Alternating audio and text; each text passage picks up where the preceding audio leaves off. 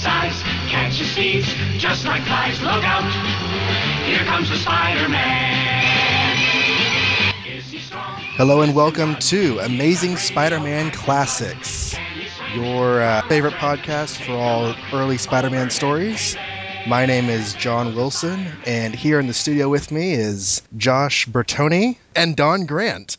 The mission of this podcast is to talk about all the early appearances of Spider Man uh, and his various titles and guest appearances from the beginning, beginning with Amazing Fantasy 15 and Spider Man number one, and working forward until we just can't go anymore.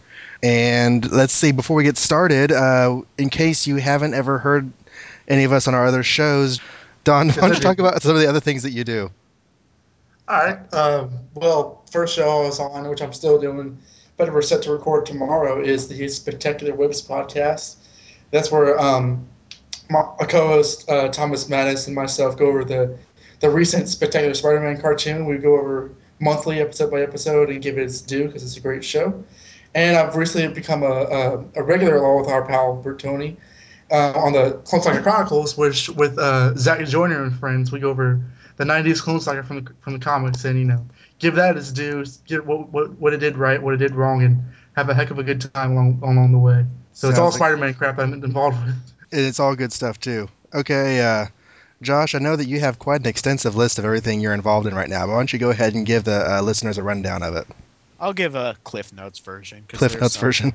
Yeah, there's some non-comic things that I don't think that the people really care about. Spider-Man related stuff I do is I am involved with the Spider-Man Crawl Space website. I do some uh, series for them. I do Spider-Man Memories, although I haven't done that in a while, where it's different pictures of the day of Spider-Man. Very, very, very, very infrequent is Spider-Man Revisions, which I'm not even going to try and explain the concept of that behind here. Just go to Spider-Man Crawl Space, check out and, and other stuff like a Gwen series and just different articles for the front page. Um, in terms of podcast um, and other websites for SpideyDude.com, I'm involved in some different stuff with our friend uh, Zachary Joyner, aka Spidey Dude, on there.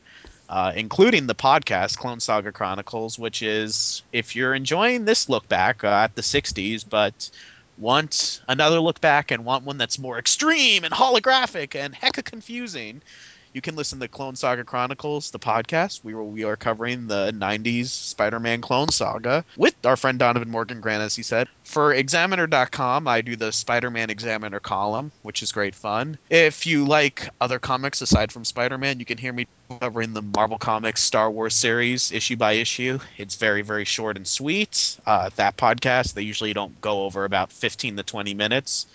There's also the Batman Universe podcast that I do with my friends uh, Dustin, Apples, uh, Zach, a different Zach, and countless others. That show has a lot of people.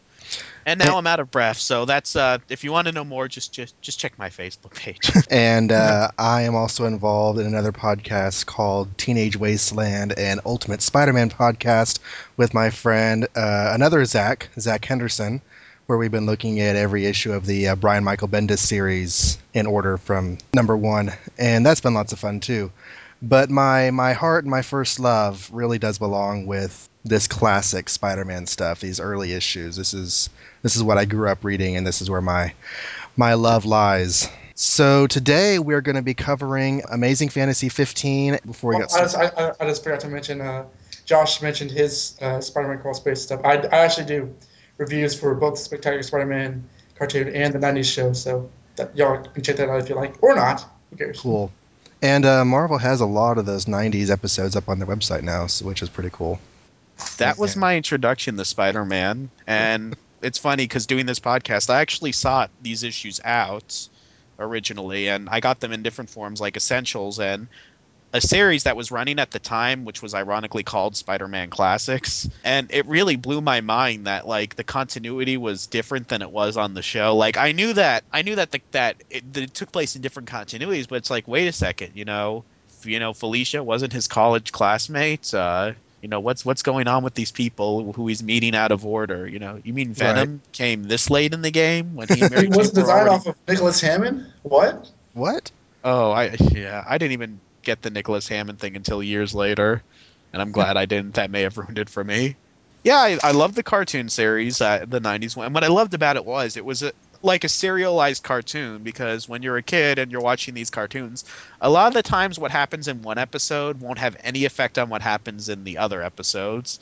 You can watch 90 episodes of Phineas and Ferb, and each episode it's like a jumping on point. Really, I'm just Mhm. using that as an example of a kid show that's on now.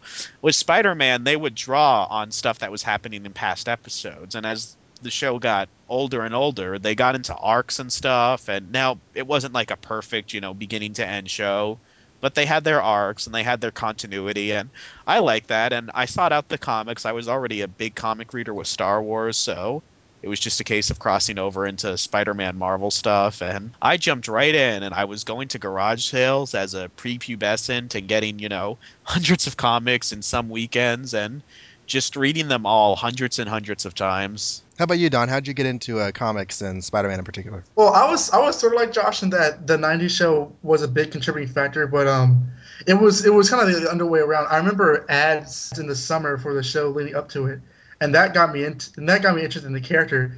I remember explicitly thinking that for some reason Spider-Man was a brand new character, so I was like, hmm, let me check out this new Spider-Man guy. So I went to the, the nearest toy store and got some Spider-Man toys. At the same time, that was that was that was when the Clone Saga was really starting to hit up in the in 1994. So I, I, I, I sometimes I wasn't a collector until I was much older to actually spend money on it. But uh, I got in, I got into Spider-Man through that. Through comic books, I've always kind of been I've always been a fan of superheroes. I always watched the cartoons. I've been a Batman fan as long as I can remember. So I've always been kind of into just you know that kind of storytelling. So when I was old enough to understand what was going on, I would start buying comics. The, the earliest comics I remember consecutively buying was the DC versus Marvel crossover, which which to me was my version of Secret Wars, guess, to some of the people, and that, that was a big contributing factor. And when I was older, I, would- I would pick up Ultimate Spider-Man and Spider-Man, you know, ASM, uh, Batman when the whole Bruce Wayne murderer storyline's going on, and basically since I've been a teenager, you know, 13, 14, I was I've been a collector, and I've been going strong ever since. I had a lot more involvement in Spider-Man than I remember having because I, I there are pictures and I have you know vague memories. I know that I watched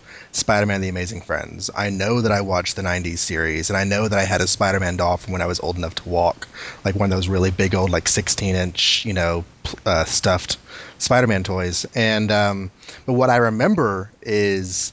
Uh, in the late 70s, Marvel put out these three pocketbook sized paperbacks that between the three of them, they reprinted the first 20 issues of Amazing Spider Man. And I remember reading those when I was six years old and I had the chicken pox. And I probably read those over and over and over again all through my childhood years. And, you know, I knew those stories backwards and forwards, especially the first ones, because, you know, I would start over again so many times. But then it was the early 90s. Uh, I think my first comic I bought off the shelf was Amazing Spider Man 341, where he suddenly is powerless and I was blown away because all these things were different from the first 20 issues. He and Flash Thompson were friends, and uh, he was married to this hot redhead. I was like, what the frack's going on here? And, you know, all this other stuff. But I didn't stay collecting that long. It was around the Maximum Carnage story that I just didn't have the funds to collect anymore. And then I You grew up. out. Yeah, I know. I missed out on a lot of stuff. But um, Oh, yeah. shortly after uh, One More Day, I started reading again. So um, and I, now I've been filling my brain with all these back issues, and it's it's uh it's been a really really fun ride. I have to say I really enjoy reading the older stuff more than the newer stuff, but maybe it's just because I'm imagine old. Uh, maybe it's because no comment. well, you know, ten years from now we'll be able to have our conversations about. it. Ten years from now, somebody's going to do a podcast looking at all the comic books from like when One More Day happened to like beyond, because that'll be their favorite era. Right. I mean, there are all those letters they publish in the back of the books now, where people are raving and raving about the greatness that is post One More Day. I don't think very many people liked One More Day, even those who do like everything that's happened since. I don't But- think the people involved in One More Day liked it. I think- I think especially when one of the writers wanted his name removed from the story. I think the only person that telling. really liked One More Day was the person that wrote it. One But anyways, we're not going to talk about that because we're here to talk about better things. Don't don't worry, this isn't going to be a brand new day bashing podcast. Uh, we're going to try to spend as little time talking about modern Spider-Man comics as possible.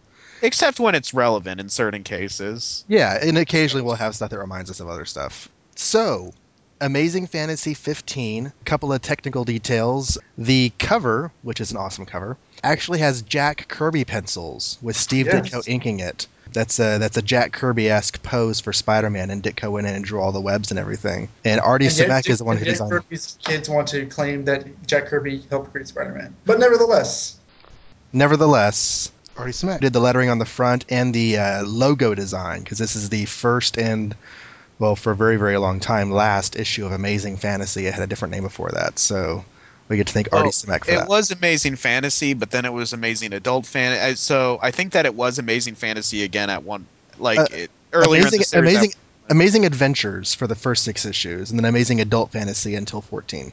all the controversy. I Was be Amazing Fantasy like his book, or was it like, like an anthology writer's book? It was a it was a it was a Lee and Ditko book. Amazing Adventures, Amazing Adult Fantasy, uh, all fifteen issues, basically a Lee and Ditko anthology book.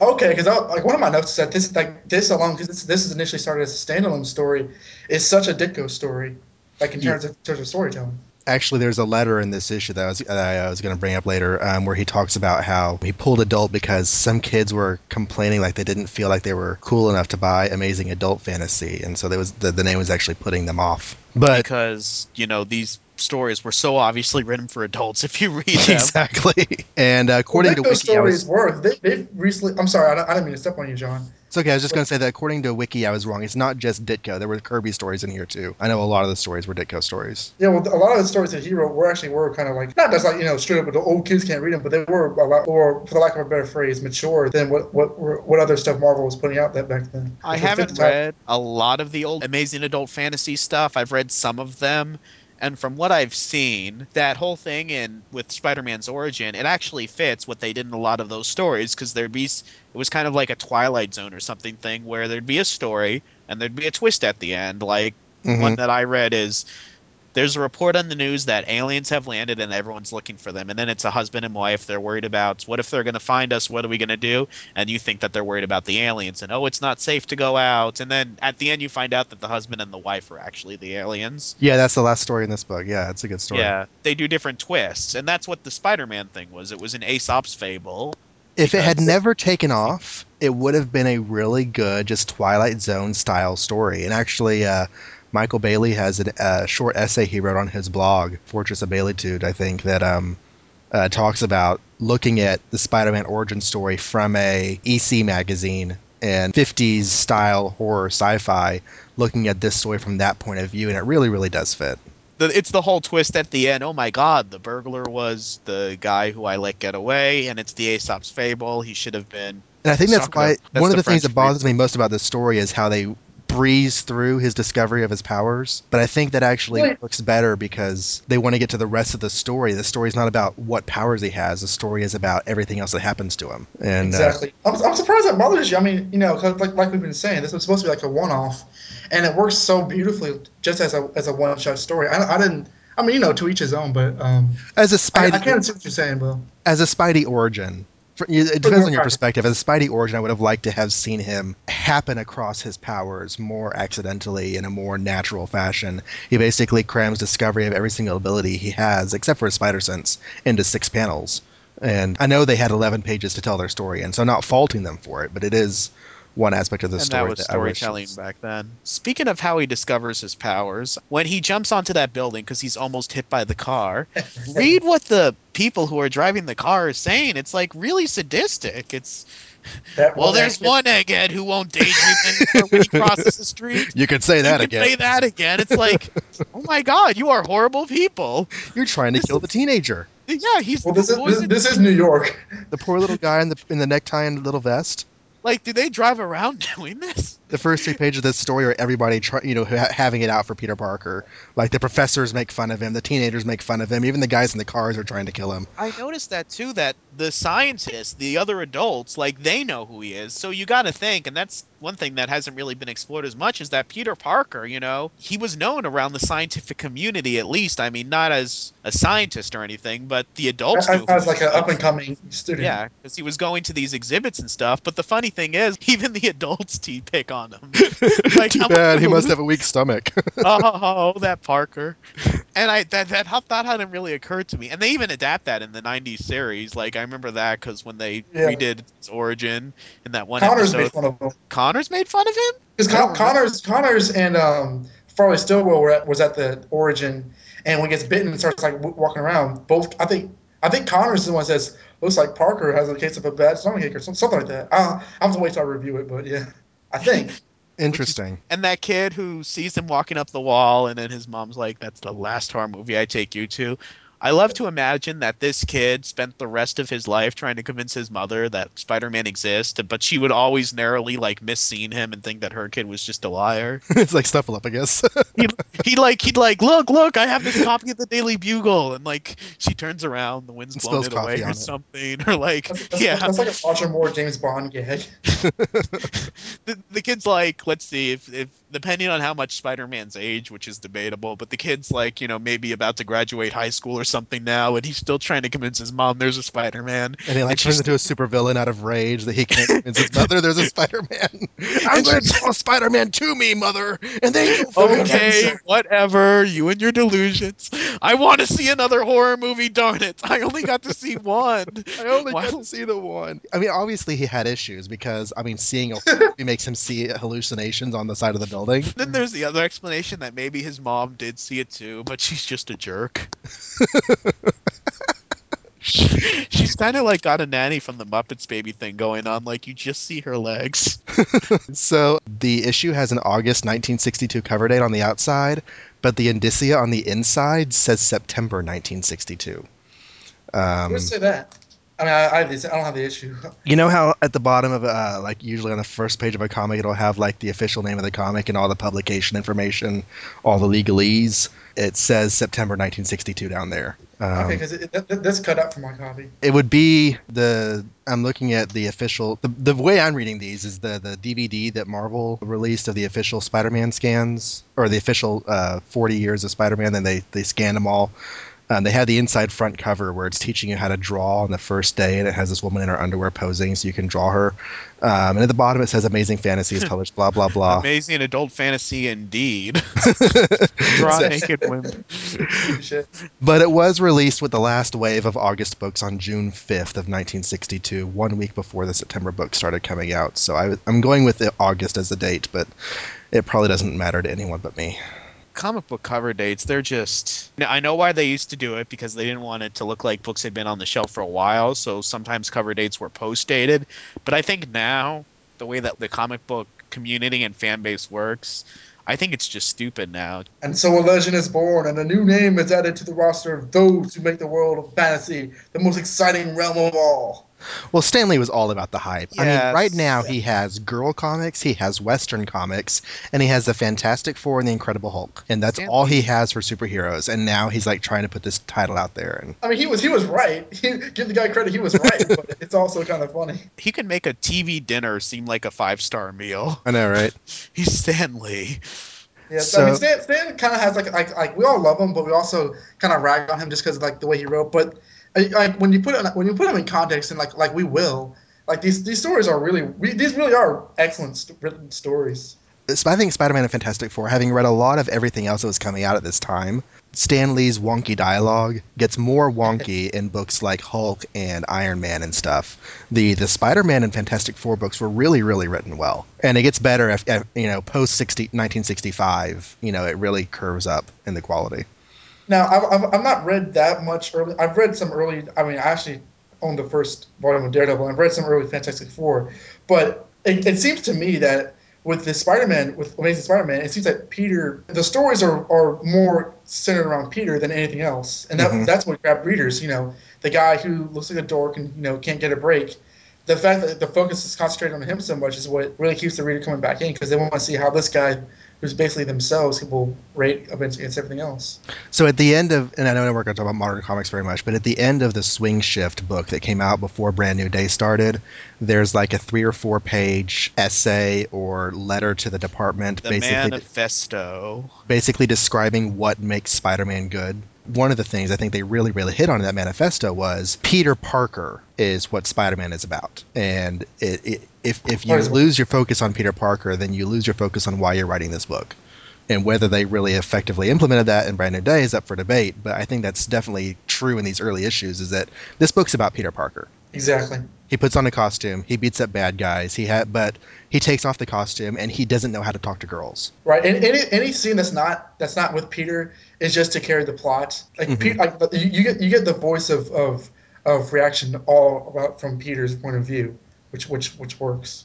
And in regards to him not knowing how to talk to girls, you'll see that in Amazing Spider-Man issue seven, because the way he talks to Betty at the end of that issue, like my God, Stan doesn't know how to talk to girls. I mean, no wonder he married Madam Web. It reminds me of some, things I've said over the years. But going digging into the issue now, now we've been on the um, show for uh, I don't know how long, 15 minutes now. The opening splash, uh, everyone of course is making fun of Peter, totally setting the tone for what we were just talking about.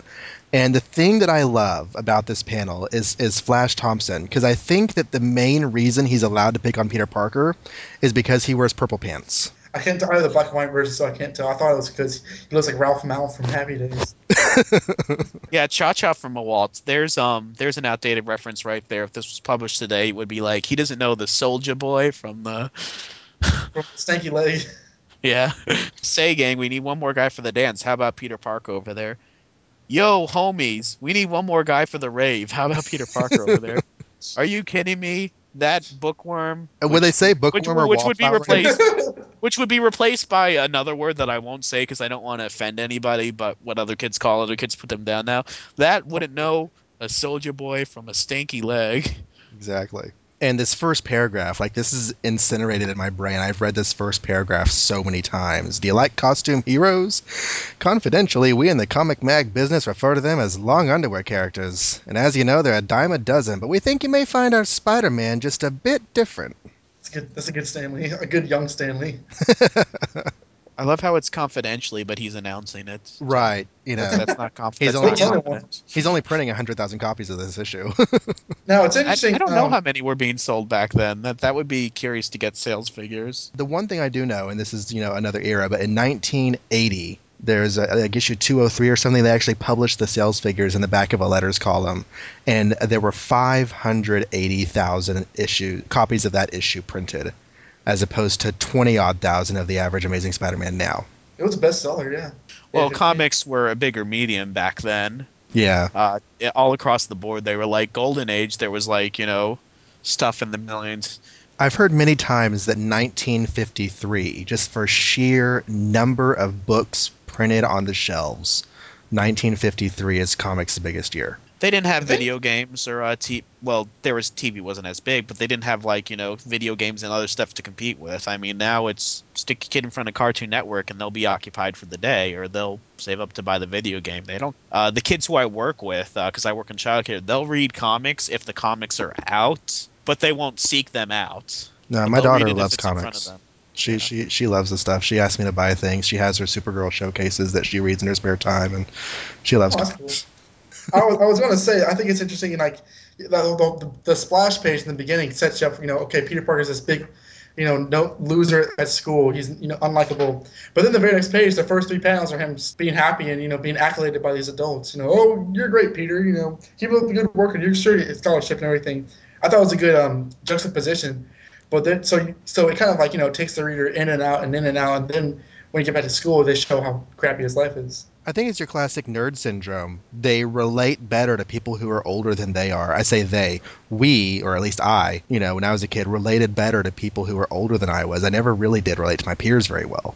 Apparently not, because uh, the adults make fun of him on the very next page. But Those are some really mean adults.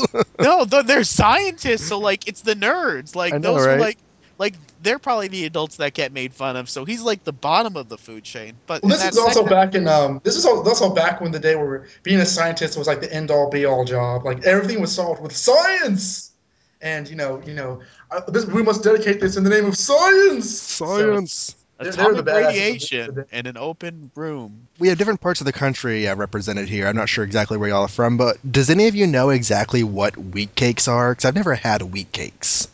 That's They a good have the, question. I don't know if have they're the just recipe published in the back of an amazing, uh, no, not amazing, in an Untold Tales annual. And I was like, "Mom," and I was, you know, maybe 11. I was like, "Mom, wheat cakes. Here's the recipe. You got to make them. That's Spider-Man's favorite." And she like, I remember she looked at the recipe. She's like, "Joshua, that's disgusting. You're not gonna like that at all." But yeah, don't fatten him up too much, dear. I can hardly out wrestle him now. Which, oh, that's a sweet line. But then you think, wait a second. Peter's too old to still be wrestling with his uncle, and his uncle is way too old to still be wrestling with him. How old do you guys think Aunt May and Uncle Ben are in this thing? They I honestly I look think- at least They look ancient in this. at least 70. I okay. Here's my thing. I think that to try, try not to steer away from the future. I think that in this, starting from the very beginning, Aunt May is about 55, and like in the current book, she's about 70. They gave her That's- age in the Marvel Knight Spider-Man. I think they said seven. What they say, seventy-five. I know you said we're staying away from that. I honestly don't know. I think every artist who has taken her has done different things with her. When when when we get you know a- about a month or two from now, when we get to Johnny Romita, his first drawings of Aunt May, she looked like she was about to fall out the mummy case. Um, Actually, she looks younger than she does. Like, Well, like there's some future yeah. Dick wishes where she looks even older. she Like in the an- Spider-Man Quits arc that Ditko did, where Spider-Man puts the costume in the paperback. Yeah, And going back to that whole wrestling comment, he's like stroking Peter's shoulder as he's saying that. I think he's just you know patting his patting his bicep there. I don't think there's any weird. Man Yeah, I stroke. mean, There my dad isn't. It, it's Uncle Ben, but just out of context. And like, if you were the witness this scene today, it wouldn't look. But I mean, that's the thing. It was it was the '60s. An uncle back then, an uncle could you know t- touch his nephew and talk about wrestling with him, and nobody thought anything of it. I don't know. I don't know that I would. Yeah, think- I, I, don't, I don't think that's that bad. But yeah. there, there are some other stuff that we could think it's bad. But Of course, you know uh, that's Mr. Warren, uh, who's not yet named his teacher, not to be confused with Professor Warren, his brother, who becomes Peter's college professor. and uh, does bad things later. Yeah, crazy. And things. very next panel, the Peter's uh, first time getting shot down by a woman. That's Sally, who Sally, A- is it Bluebird. Avril or Avril or how do you say her I, I say name? Avril. Avril. yeah, who was she was later expanded upon in um Untold Tales. Untold Tales, and she actually became a vigilante called the Bluebird. Really? And she wound, yeah, she, yeah, she wound up down. Yeah, I think because- I wikied her once. I think this, I read something about a bluebird once, and I had to wiki her, and I saw it was Sally. It's interesting because her personality in Untold Tales is actually a little different. She's a little more of an adventure seeker than just like a straight up snobby. Well, she does. She doesn't get. I mean, she gets two panels here, so we don't see a whole lot of her personality except that she's snobbing off on Peter. She tolerates Peter a lot more there, you know, and like she even like you know comes to his house and stuff, and sometimes she goes up behind him, you know, touches him on the shoulders, which is really funny because her counterpart in Spectacular Spider-Man. Oh my God, what a dork! Yeah, what's he doing here? Tell tell me about it. Ah, Oh, that's Sally. That's right. She's Yeah, really obnoxious. Make her blonde in that show. I really But- like Spectacular Spider-Man, but she's obnoxious in that. I love her in that. She's hilarious. Yeah, it's kind of love to hate kind of thing. Which and they actually did the whole thing of him asking her out in the first episode, like. But it's funny because she like she's like, hey, Flash Thompson, he's a dreamboat, but you know, Flash is in the Untold Tales in another issue. She never really shows a romantic interest in Flash again. I admire good taste, dog. Get lost, bookworm. And I love Well, I Like, that. he's think still a mob boss. I think it's one of those cases where it's like if somebody's hitting on you, you pretend to be dating somebody else. It's like, yeah, I'm here with him. So it's like she sees Peter, she's like, I'm with Flash. Yeah, we're It's like uh, Flash is um, one of my favorite characters from the Ditko run, just because he's he's in there so many times. it's, it's quite entertaining. he doesn't appear in um issue one of Amazing. Funnily Flash enough, nope, he what, does. are there any school scenes in the issue one? There is, but uh, Yeah, there Flash is. there. Are you sure? Uh, uh, uh, we'll, we'll, we'll get to that. We'll get to that. So uh, the the T sweater on Flash, another reason why he shouldn't be picking on anybody because obviously he doesn't know how to dress. His mother Um, did it for him. And this is where Peter Parker, at the bottom of this page, he goes off in a fit of rage and gets bitten by a spider and becomes an evil supervillain. Except that he doesn't. But seriously, it's like someday I'll show them. They'll be sorry. Sorry they laughed at me. It's like You forgot to say sob. I uh, uh, I sobbed internally. Th- That's one thing about these 60 books, and not just with, you know, Marvel, but DC did it too. They'd have characters say sob or choke out loud when they were sad. Nobody does that. I, I, Or- I think Lois I Lane think the used to idea say is choke that a lot. sobbing, not they're sobbing and choking. They're not saying sob and choke. But It's no. it's it's in the speech bubble. So we talked about the uh, the lab scene with the professor's making fun of him, and then he feels a strange burning in his body, like puberty just hit, and almost gets hit by a car. Yeah, the really really bad motorists. Yeah, the evil evil car drivers. And then he's crawling up the wall, and poor little boy who um, This is the kind of boy who flushes the toilet and runs out of the bathroom because he's scared of the noise. yeah, it Uh, was scared of a vacuum cleaner. Yeah. he's like, He "Mommy, look re- at the walk." And the woman beside him says, "Wah wah wah wah wah wah wah." He looks really short too. He's like barely up to that woman's thigh. That's one like really small kid. Really little. Why is she taking her three-year-old to horror movies? That's the rule. They, you know, they were sold out of Diary of a Wimpy Kid or whatever else. Like, So he gets up there, he uh, he grabs the steel pipe, and what you don't see is he grabs it and crushes it, and he's off balance, so he like slips and almost falls off the building. the funny thing is, he's like, I've got to plan what to do with this um, unbelievable ability that Fate gave me. I've got to have time to think. He's got to have time to think and plan. And then the next panel, a few A minutes few minutes later, later. oh, wrestling. Okay, Oh. that's enough. That's enough thinking. Ooh, look, something shiny. He's like, I will take years to plan this out. Ooh, ooh. yeah, well, you know, he's a, he's a teenager. He's a teenager.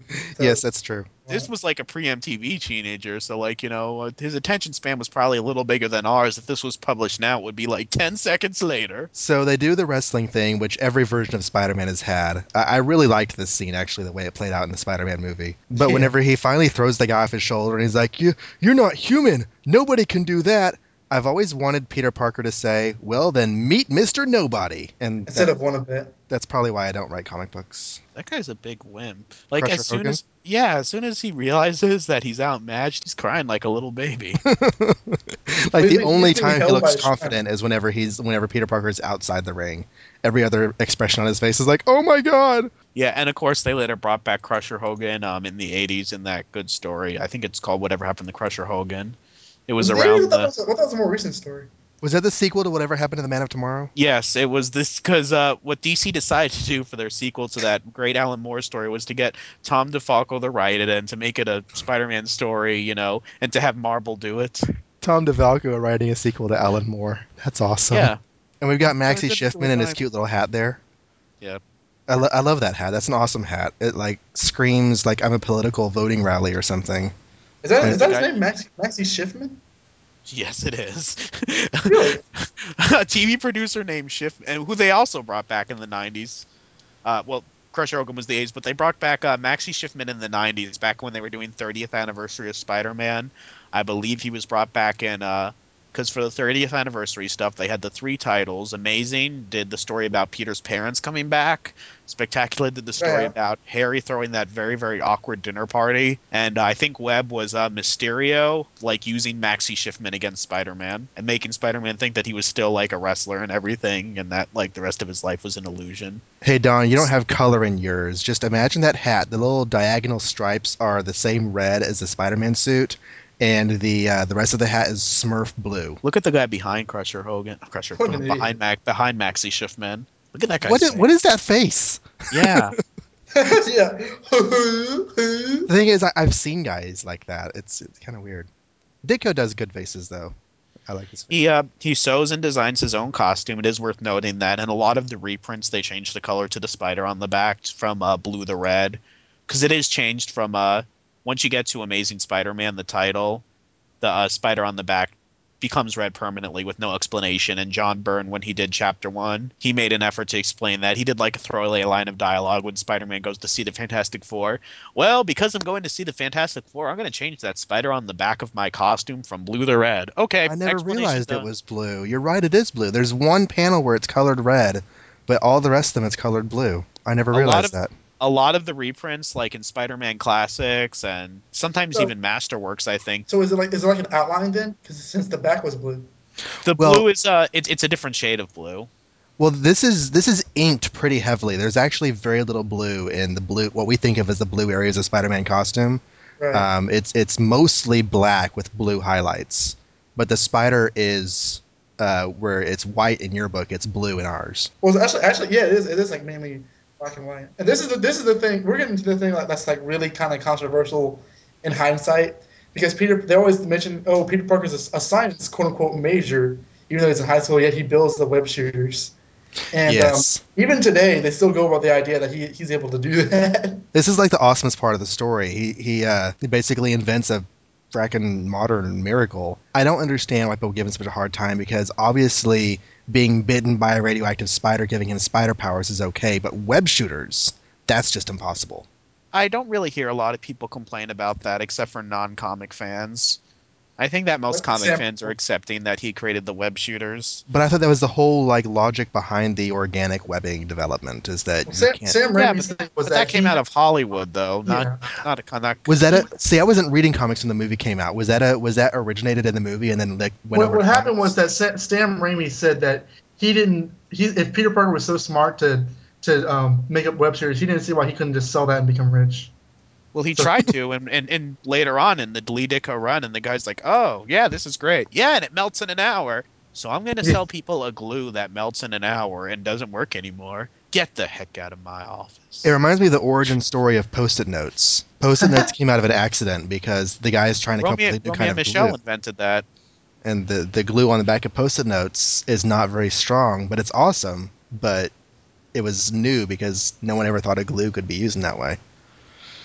While we're on designs, we should probably talk about like like this is the early days, so you have the ever changing Spider-Man design. Like for one thing, the web pits are down to um, what uh, what is known as the greater greater trochanter, which is basically the part where your hip meets the leg. And Those some- are some- sometimes, yeah, sometimes they're shown at- just in the armpits. Yeah, those are some really massively huge web pits, and they put web pits on his costume in the live action series, and that totally illustrated why he should never have web pits because they're just like flopping around. Did you like those? the web pits always bothered me, and it's partially because I came in the Spider-Man through the '90s show, and I know that it originated in the comics and it was there from the first appearance, so it shouldn't bother me, and it goes against every fiber of my being to have them bother me, but it just does. was like if you if and if you were to move it into live action, if you were if there was a way to make them always taut, like always you know tight across that gap between his upper arm and torso, to me that'd be fine. But you can't do that in real life. It has to be a fabric and it has to flap around, and I just don't like that look. I think it doesn't make sense, but I like I, I don't mind the design, but I, I do agree that you know either you put them on there or you don't. So in this one and in the first issue, we will have something I've never seen before again in, in, in a Spider-Man comic, which is parts part two, and the next one has part two and three. Well, this was uh, there was a reason for that actually. This Amazing Fantasy was a five story book, Oh really? and Okay. so your first story, your first uh, Spider-Man story covered two of those segments. So you had the six issue segment, and then an ad, and then you had the second story segment, and then an ad, and then the bell ringer or whatever the next story is. all comics were pretty much like this in the Silver Age from Marvel to DC. Like if you picked up an issue of Superman or Batman, they'd have like five or six stories in them, and sometimes it would be like multi-part stories. And that's why it was eventually they start doing single issue stories, but they do this for the first few issues of Spider-Man too. Right. Notice that Spider-Man doesn't have a hyphen yet. It had a hyphen like in the lo- in the logo at the beginning, but all the um, all the lettering is hyphenless. If you're reading a reprint or Essential Donovan, sometimes they change that. Like they I see the the- hyphen. Yeah. Yeah, they they, they changed Peter Palmer's to uh, Peter Parker's in this as well, which I'm kind of like one of those people who, when comics are reprinted, I don't want them to fix the mistakes. I want to see them in all their glory. Mistakes Yeah, all. as much Like, as- I, Well, glory in, in quotation marks. I don't want. Yeah, I don't want Greedo to shoot first. You know, and I'm the same way with my comics. It's I It's kind of like watching watching the growth, watching the development, seeing how that because Stan Lee put the hyphen in to make Spider-Man look different to Superman, like the the word. Yes. But he hadn't come up with that idea yet, obviously. Whenever they were doing this first issue, He wanted Spider-Man to be different from Superman, but he had him work at a newspaper that had the word daily in it, and date somebody that worked at the newspaper, and have a red and blue scheme. Oh, and wear glasses. Guards, take Bertoni away. I- I'm not. I'm not saying that. I'm not saying that Spider-Man and Superman are the same person or that they're like super similar, but there's a lot of similarities in these early issues. It's kind of one of those things that, could have been avoided. it's like Battlestar Galactica, the two versions of Battlestar Galactica. At the onset initial concept, there are a lot of similar things you can say about them, and then they take those similarities and go completely different directions with them. So he goes on TV.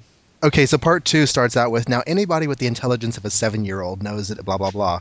And I read this to Lily when she was six, and she immediately pointed out that she agreed with the person, what the was saying, so therefore she must have the intelligence of a seven year old, even though she's only six. So Can't Stan Lee argue with knows- that logic.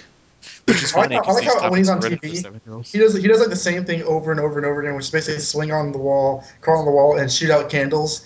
And every single time the audience is like, looks like they saw somebody get shot. Yeah. Like, well, well, back then it was like, well, I Love Lucy is a rerun, although I think I Love Lucy was done at this point, so they were all reruns.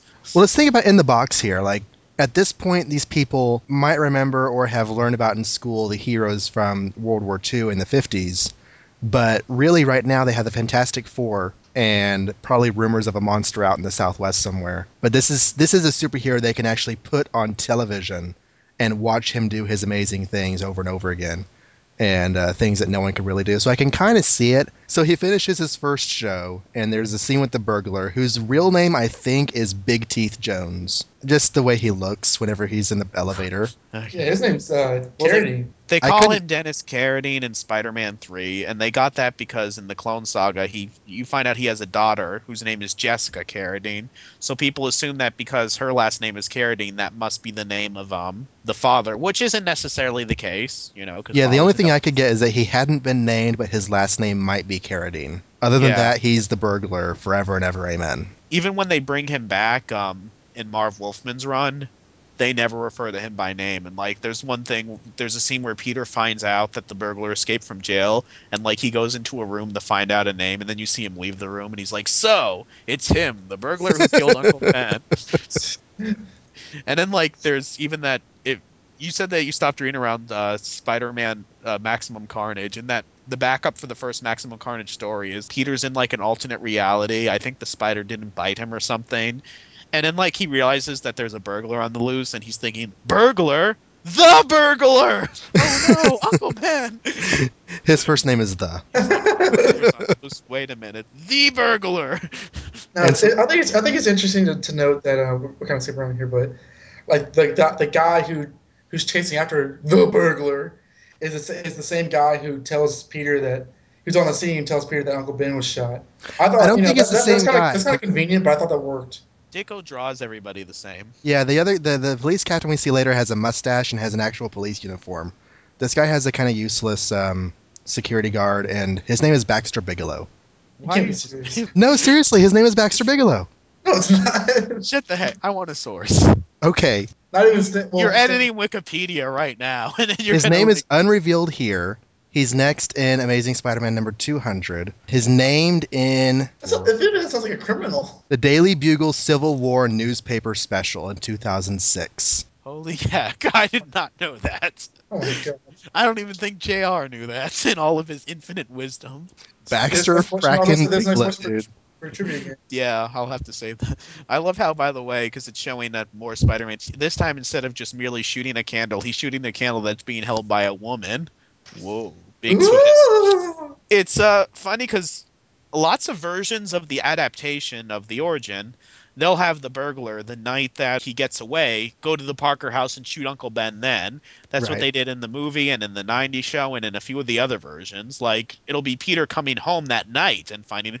But this time, you know, days pass and It's a are so natural different way to make the story flow in a different medium, but in a written medium, you could have days or weeks or years go by between the two, and in this case, it's days. Marv Wolfman was like really bothered by the fact that a burglar could go from robbing the TV studio to going all the way to Forest Hills like days later and robbing a house. He- so My dad actually this. had the same problem. He always said that that never made sense to him. Wait, what, what, what is it that's not making sense? Why could he Or not? maybe it was John Byrne that said that because both of them retconned it. Marv Wolfman and John Byrne both retconned like I you never know, thought it was a big deal. I mean, a crook's a crook. I mean, I don't, I don't Yeah. see why you can't go from a. Well, they a never say where the TV studio is either.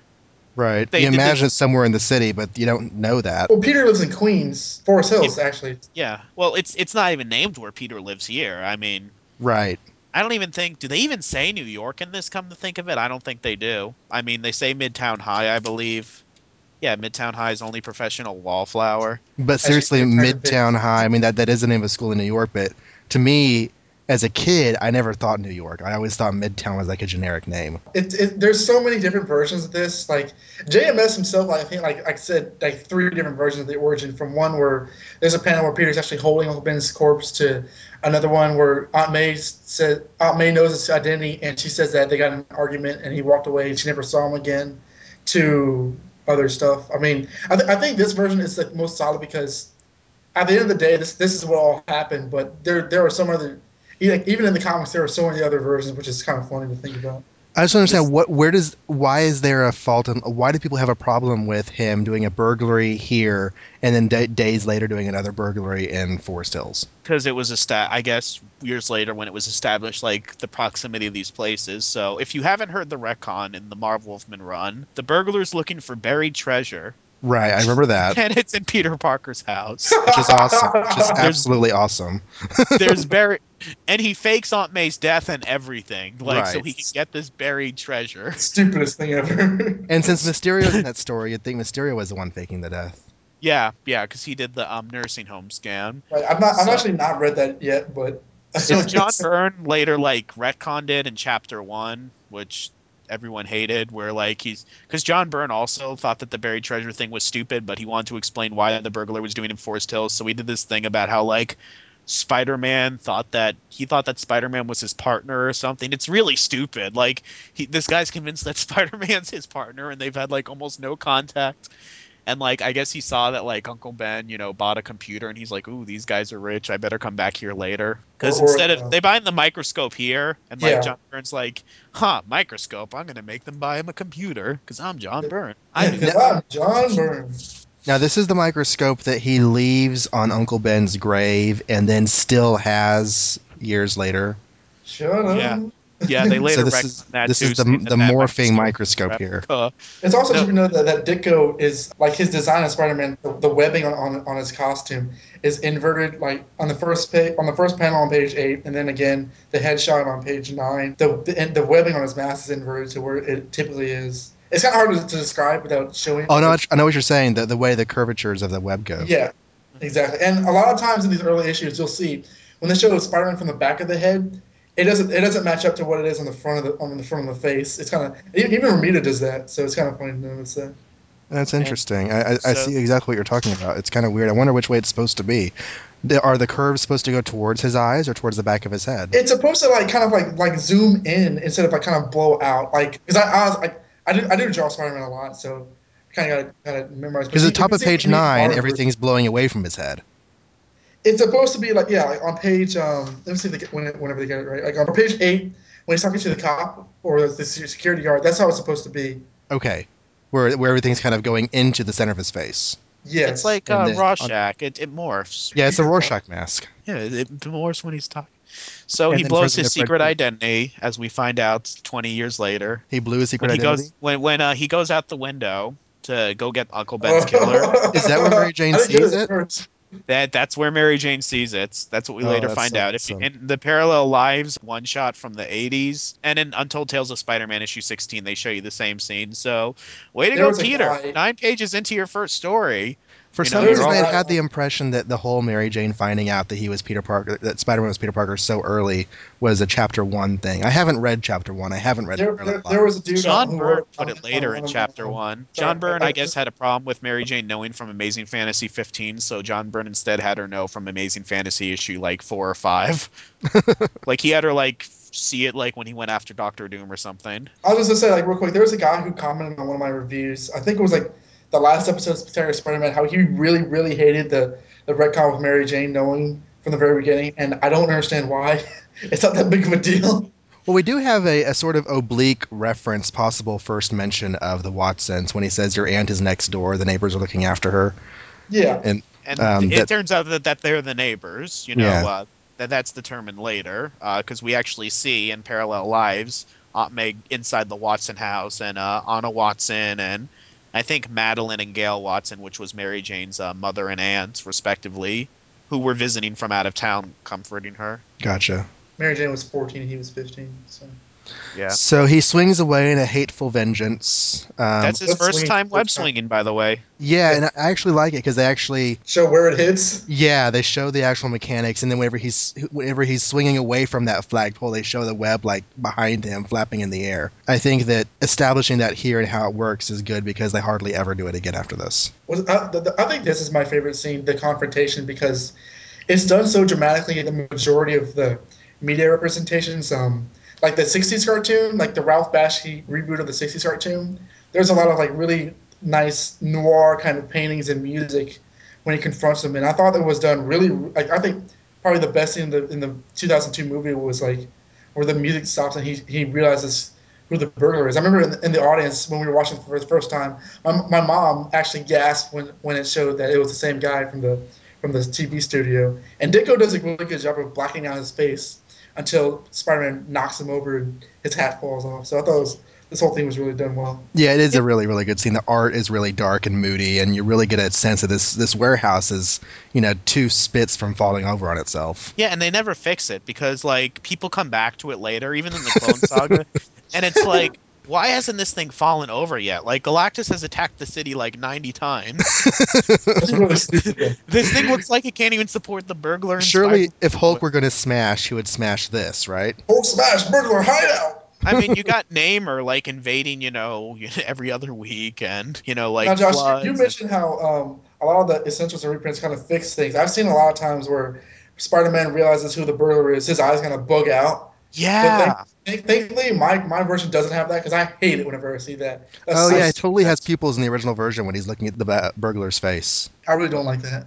In the '90s show, he had like Billy Ray Cyrus hair. Yeah, and then I show his eyes bug out too, like like his like the, the mask eyes on his on his mask, like go It really really really like like I totally don't like moving Spider-Man lenses. I understand what they're trying to do with emoting the face because you can't see his face, but I really don't like it. I wish this the lenses would stay static. Don't make him squinty-eyed on his mask. I, I understand that. Um, and so he sees the burglar's face and his teeth, and he recognizes him. The burglar is quite ugly. yeah, it looks like a jacket. He, like, you know, literally. you got to think he only saw that burglar for a split second, and it was days ago. I mean, the guy Yeah. was running, so Shut up! no, I'm I'm I'm gonna poke a hole through this classic. Gosh darn it! but he has like freckles and a, um, oh, you know, a distinctive nose and the buck teeth and bushy eyebrows. Those eyebrows. Also, Peter Peter's mask isn't a mask. It's like it's like a like a full over hoodie, which they've done that trick with Batman a lot, where it's either like something you just pull over your face or an actual mask. So there's a lot of incontinuity with that kind of thing. But I think I think it looks good for this panel. You're right. It is. It is like a cowl. You can Yeah. explain it away that this is an early version of the costume, and that like he made modifications to it in Right. the coming in the coming weeks. And then like the final panel, which you have like you know the quote that was never said. The original phrasing of the uh, "with great power there must also come dot dot dot. great responsibility." Which was not said by Uncle Ben. That was later affixed to him much later. Yes, for those of Um, you who only know the movie. I, I, I believe it's Spider-Man versus Wolverine. Um, I double checked that because I, I I know I asked that on the Spider-Man Crawl Space podcast when I did Spider-Man Jeopardy. Right. And I double checked it then because I because I remember because I remember this fact and I just don't have all those notes and everything in front of me, but I believe it was Spider-Man versus Wolverine. That was the first time it was kind of affixed to Uncle Ben, and then the '90s series and the movie kind of pounded into everyone's head that Uncle Ben said it to him. And then the last line in this story is a total lie. It says, "Be sure to see the next issue of Amazing Fantasy for the further amazing exploits of America's most different new teenage idol, Spider-Man." yeah, I don't have that on my version. And there The was no more have- Amazing Fantasy. the next page I have is, is the secret of Spider-Man's mask, which I knew, which I figured wasn't in the original version because the art is actually much better.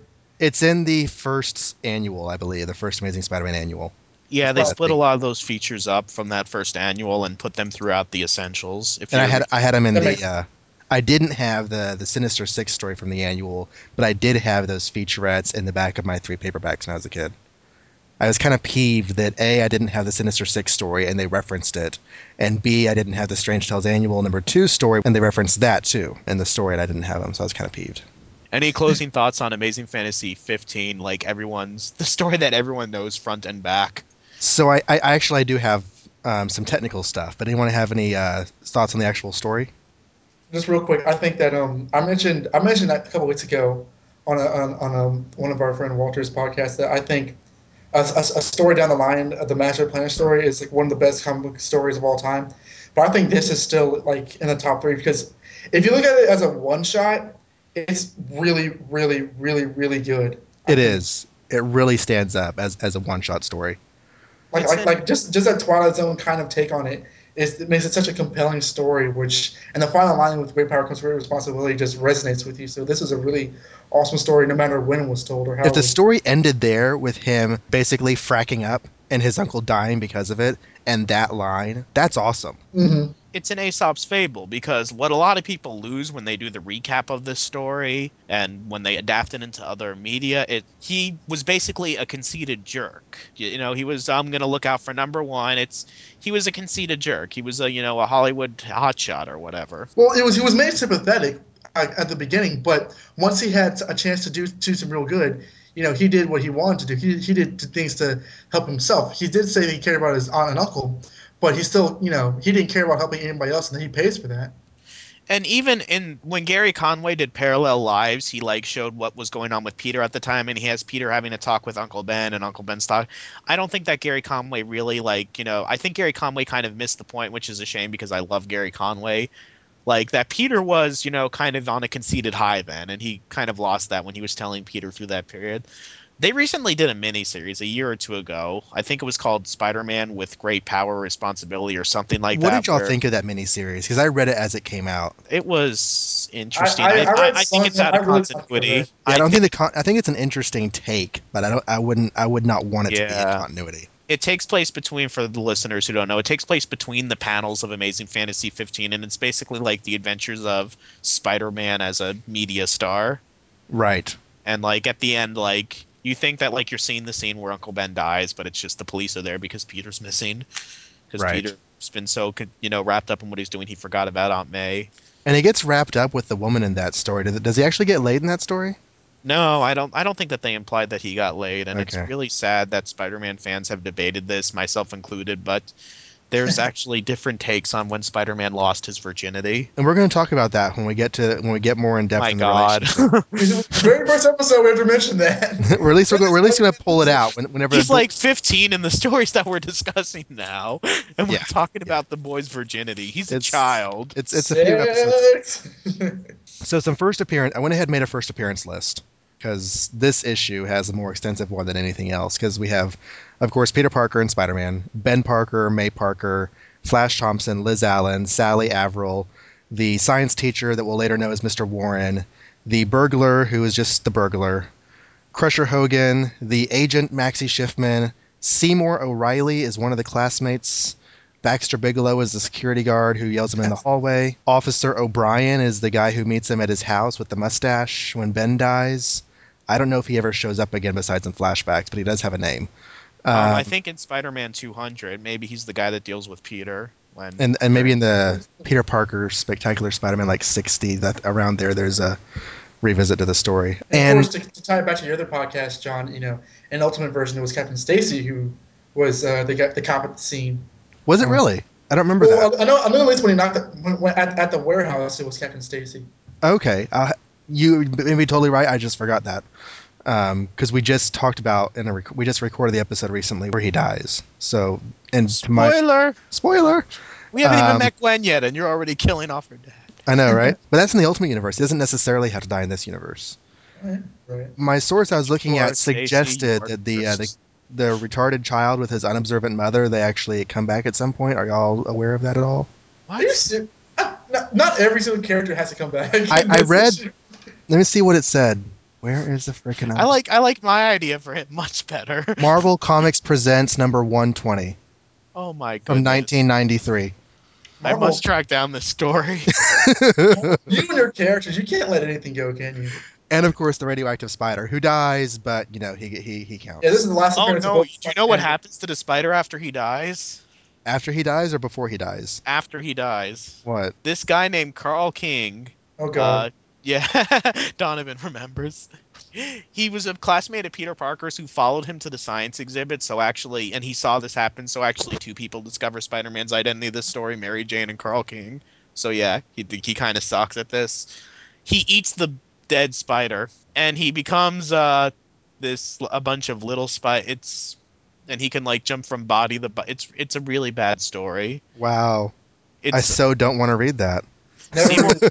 Seymour O'Reilly was just the name that they gave to like the unnamed classmate, and he uh, and they they killed him off in Marvel Knights during Peter's ten year high school reunion. But he did get to Oh yeah. find out that Peter was Spider Man like two seconds before he died. If you're going He's to like- die in a Spider-Man comic, you get to find out that he's Spider-Man. Yeah, he's like, wait, Peter Parker's Spider Man, and then like the new Venom, which was uh, Uh, it wasn't Mac Gargan. It wasn't Eddie Brock. It, It was. was like the one in between. it that- was like An- bought the costume. Angelino or something. Yeah. Yeah. He like he kills him right away.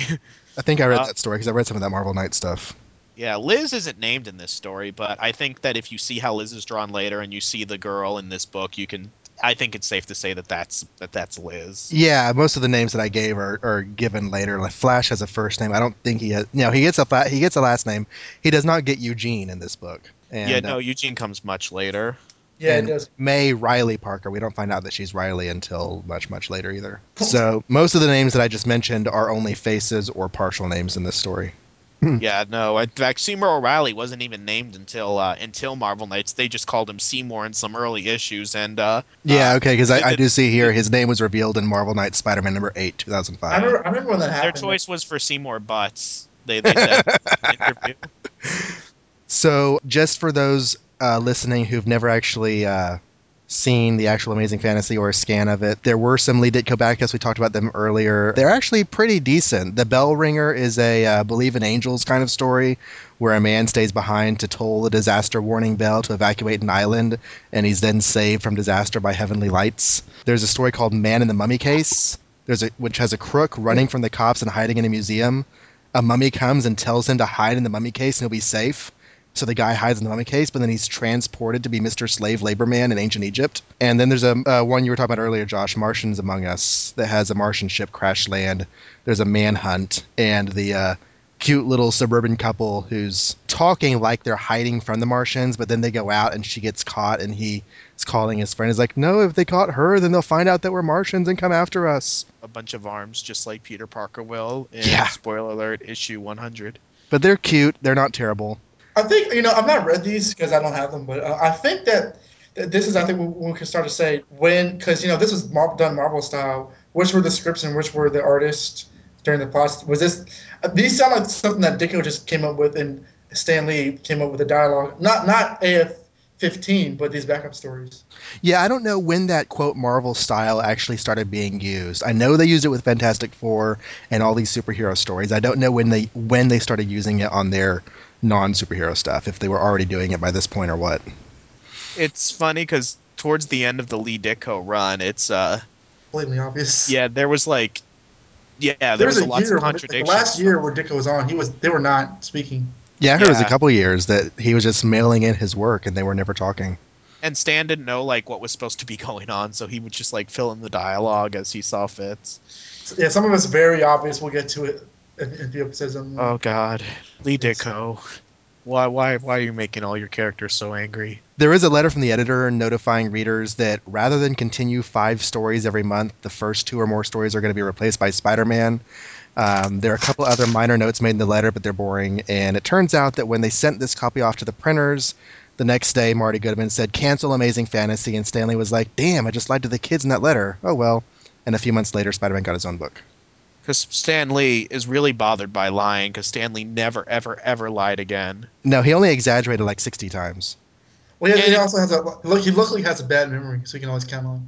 And he talks about now that uh, he put Spider-Man in Amazing Fantasy 15 because he knew it was going to get canceled. And it's like, well, hold on, no. Then why about that letter? And what about that other story that you? What's Stan? You're confusing me. He No said one- that as little as a few months later because that's actually in the reply to one of the letters in issue three or four. Yeah, his his own life has continuity errors. I mean, awesome. like Stan Lee, the retcon. I know he probably like.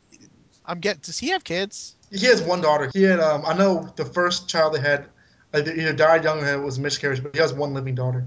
Okay, see, I never read his autobiography, but like, yeah, you got to think like, you know, if he ever like says things to like his kids, and like, if they ever got to a point, it's like, why is Daddy a liar? like, what? Like, what do you What mean I was? What's going on? Like, 'cause you Um, know, every kid has that moment where they realize that their parents are not always right. But if you're Stan Lee's kid, it's like even worse because when is he he's actually telling a- the truth? he's such a liar about everything. A couple of last notes. Putting a superhero strip in the pages of an anthology book was nothing new to Marvel. They had done it lots during the World War II era and the, and the uh, 50s, but this was the first time they did it in the Silver Age because the Fantastic Four and the Incredible Hulk had both been given their own self titled books. But very soon after, there of course would be other horror sci-fi anthology books that would turn their lead strips over to Thor, Ant-Man, Iron Man, and the Human Torch. And when Amazing Fantasy was canceled, Two Gun Kid was revived and put in its place in the publishing schedule. Because at this time, Marvel's agreement with their printer was for a set number of books to be published over a two month period. So putting superheroes in anthology books allowed them to keep their book count the same but introduce new stories. And uh, creating a book devoted to a superhero required the cancellation of some other title. It's funny too because it, you said that uh, canceling some titles made room for others. The Incredible Hulk, when it was canceled after six issues, somebody said, and within Marvel, I don't remember who, that that actually made way for Amazing Spider-Man uh, to have its own title. It happened near the same time. I, I was actually looking at this before I came on because I wanted to, I wanted to be able to say that Linda Carter's student nurse got canceled to make way for Amazing Spider-Man. Amazing really? Spider, yeah. Amazing Spider-Man 1 and Incredible Hulk 6 came out at the same time. That was Hulk's last issue, and then its slot was taken by Sergeant Fury. But then Hulk was revived in, you know, uh, Tales to Astonish. which eventually turned into Hulk, which really messes up the numbering. If, Yeah, like, 'cause Thor and Hulk have these really huge numbers, but their first 60 or 80 odd issues, Thor is a pack of lies. I'll tell you that right now. Thor didn't come into what, 83 of Journey into Mystery. And so you say Thor 600, you mean except for the first 82. yeah, yeah, exactly. it's- It's like that. Yeah, well, you must. Like, Well, because Tales to Astonish definitely- became incredible, the Incredible Hulk. So, Right. well, I I think Steve Ditko was do- no Steve Ditko. I think got onto Hulk and when it when they were doing Tales to Astonish, which is funny because like uh, Betty Didn't didn't Ross was to the like, first, girlfriend first, there, and they called her Betty Brant a few times in that book. Oh, I Whoops. think so, yeah. and Didn't and go that to the first appearance of Hulk, or was that uh, Kirby? Kirby did Hulk's first. Yeah, appearance. Kirby did Hulks. I think the whole six issue run was Kirby. Okay. When it when it became Tales to Astonish, that's when it was Ditko for a, a long time. And so, but in the months between Amazing Fantasy 15 and Spider-Man number one, you had the introduction of Thor and the return of Ant-Man because he had been used once in a one-off story, and they actually took the idea and turned it into a superhero story.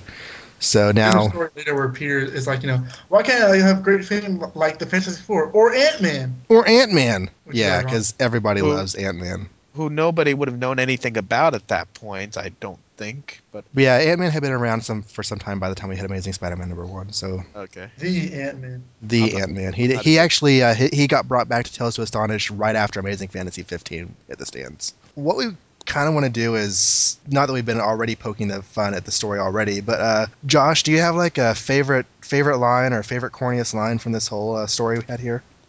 You stick to science, son. We'll stick to the chicks. Donovan, uh, do you have a, a favorite part, a favorite line? There, I can't, I can't look at any corny lines. The, the bulk of those are niches to follow, but I really do like the last line. I'll say it again. And so a legend is born, and a new name is added to the roster of those who make the world of fantasy the most exciting realm of all. That's Yes. pretty awesome. Oh, Stan. You stick to writing corny monologue. We'll stick to the chicks. I, I, I seriously like the whole I'm not quite a supervillain part when he's talking to the security guard and he's like, Sorry, pal, that's your job. I'm through being pushed around by anyone. From now on, I just look out for number one. That means me. So you see the, mo- the motivational picture with, with that with that panel saying Spider-Man, Dick. So, yes, this uh, podcast is hosted at amazingspiderman.libsyn.com. Don't have an email set up yet, but I hope to have that done by the next episode or two. So, we'll see how that goes. Bear with us, we're just getting started. And thank you for listening to Amazing Spider Man Classics. Good night.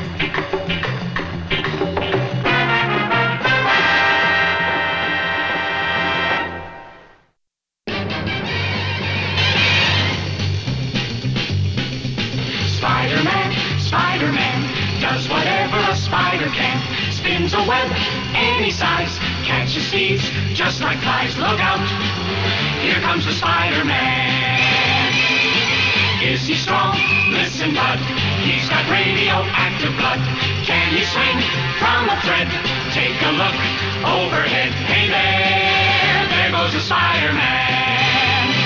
In the chill of night, at the scene of a crime, like a streak of light, he arrives just in time.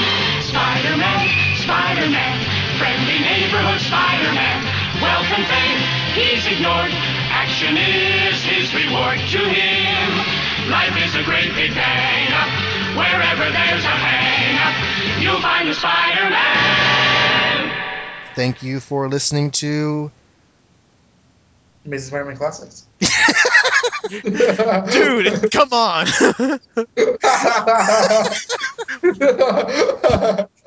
Whoa, teenage. I mean, okay, okay. I'm on a lot of podcasts. I'm allowed to forget the name once in a while, but dude, you, you no, that, that was awesome. That was awesome, John. come on, dude. Okay, yes. Thank you for listening to Amazing Spider Man Podcast. Good night. See you Do, later. do, do, I said it wrong. da. Totally said it wrong again. Spider Man. Really? Yeah. Did you? You think I'd be able to do this, right? I've been doing this for a few months now. Thank you for listening to Amazing Spider Man Classics. Good night.